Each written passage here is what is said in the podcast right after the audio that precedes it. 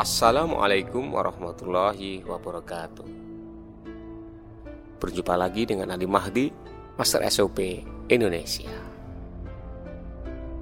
Kawan, siapa yang masih biasa tidur setelah sholat subuh?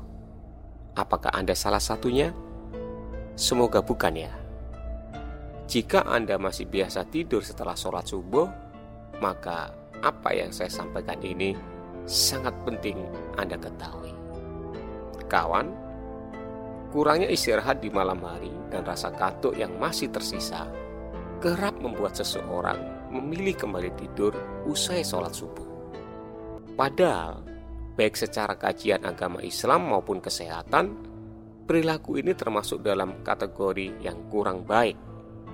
Dalam Islam, langsung tidur setelah santap sahur dan sholat subuh memang tidak dianjurkan.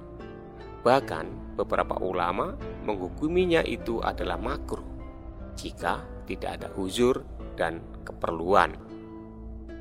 Dalam kitab Jadul Ma'ad fi Hadji Khairil Ibad, Ibnul Qayyim al-Zaujiyah rahimahullah berkata, Tidur setelah subuh hal yang dilarang atau makruh kecuali ada penyebab atau keperluan. Tidur setelah subuh mencegah rezeki karena waktu subuh adalah waktu makhluk mencari rezeki mereka dan waktu dibagikannya rezeki. Selain itu, tidur setelah subuh sangat berbahaya bagi badan karena melemahkan dan merusak badan karena sisa-sisa metabolisme yang seharusnya diurai dengan berolahraga atau beraktivitas. Nah, tidak jauh dari kebiasaan tidur setelah sholat subuh, kali ini kita akan bahas bahaya tidur setelah makan sahur.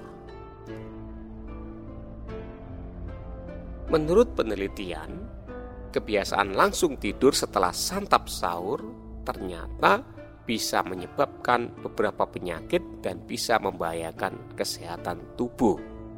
Secara medis pun, idealnya butuh waktu 2 sampai 3 jam untuk tubuh dapat mencerna makanan di dalam perut. Dirangkum dari beberapa sumber, berikut adalah sejumlah bahaya langsung tidur setelah makan sahur. Yang pertama adalah salah satu risiko langsung tidur setelah makan sahur adalah terkena gastroesophageal reflux disease atau disingkat GERD, GERD, merupakan penyakit pencernaan yang disebabkan oleh asam lambung naik ke kerongkongan. Ketika Anda tidur, asam lambung akan mudah naik ke kerongkongan. Pasalnya, posisi tidur dapat membuat katup lambung dan kerongkongan tidak menutup sepenuhnya. Hal ini membuat Anda merasakan sensasi terbakar.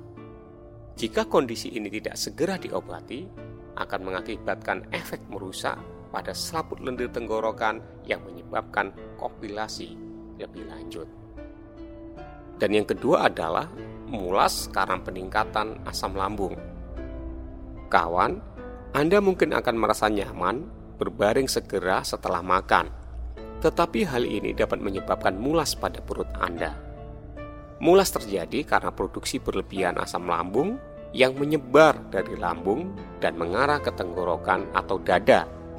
Lebih lanjut lagi, proses cerna tak sempurna ini menyebabkan makanan yang masih kasar dalam lambung dapat mengiritasi dinding lambung dan memicu asam lambung.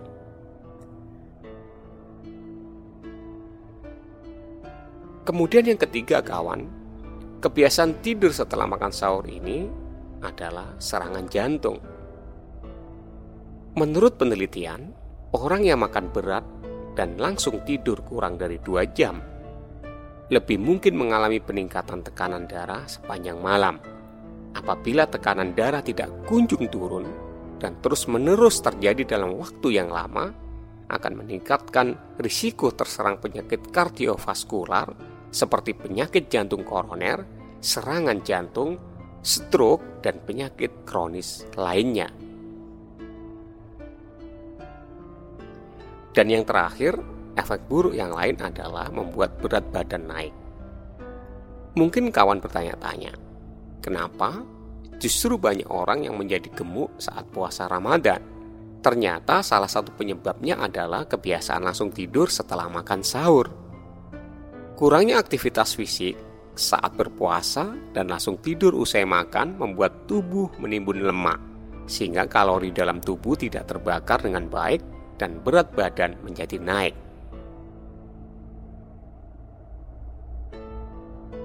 Demikian kawan, beberapa efek berbahaya dan kurang baik bagi kesehatan tubuh kita. Kawan, sebetulnya masih banyak lagi efek buruk dan bahaya tidur setelah makan sahur. Nah, kawan, apakah masih meneruskan kebiasaan tidur setelah makan sahur atau setelah sholat subuh? Mudah-mudahan tidak ya, kawan. Berikutnya, kawan, ada tips efektif untuk mencegah tertidur setelah sahur, yaitu gunakanlah waktu perpindahan antara sahur menuju sholat subuh dengan membaca Al-Quran dan perbanyak berzikir. Ketika kantuk datang, maka berwudulah. Kemudian jika sudah masuk waktu sholat subuh, segeralah sholat. Kalaupun ingin tidur setelah subuh, maka tunggu sampai matahari terbit atau sekitar 2-3 jam setelah sahur. Kawan, Rasulullah Shallallahu Alaihi Wasallam berdoa kepada Allah untuk umatnya, seperti dalam hadis yang diriwatkan oleh Abu Daud, Ya Allah, berkailah umatku di waktu paginya. Hadis riwayat Abu Daud. Walau alam, mudah-mudahan bermanfaat. Wassalamualaikum warahmatullahi wabarakatuh.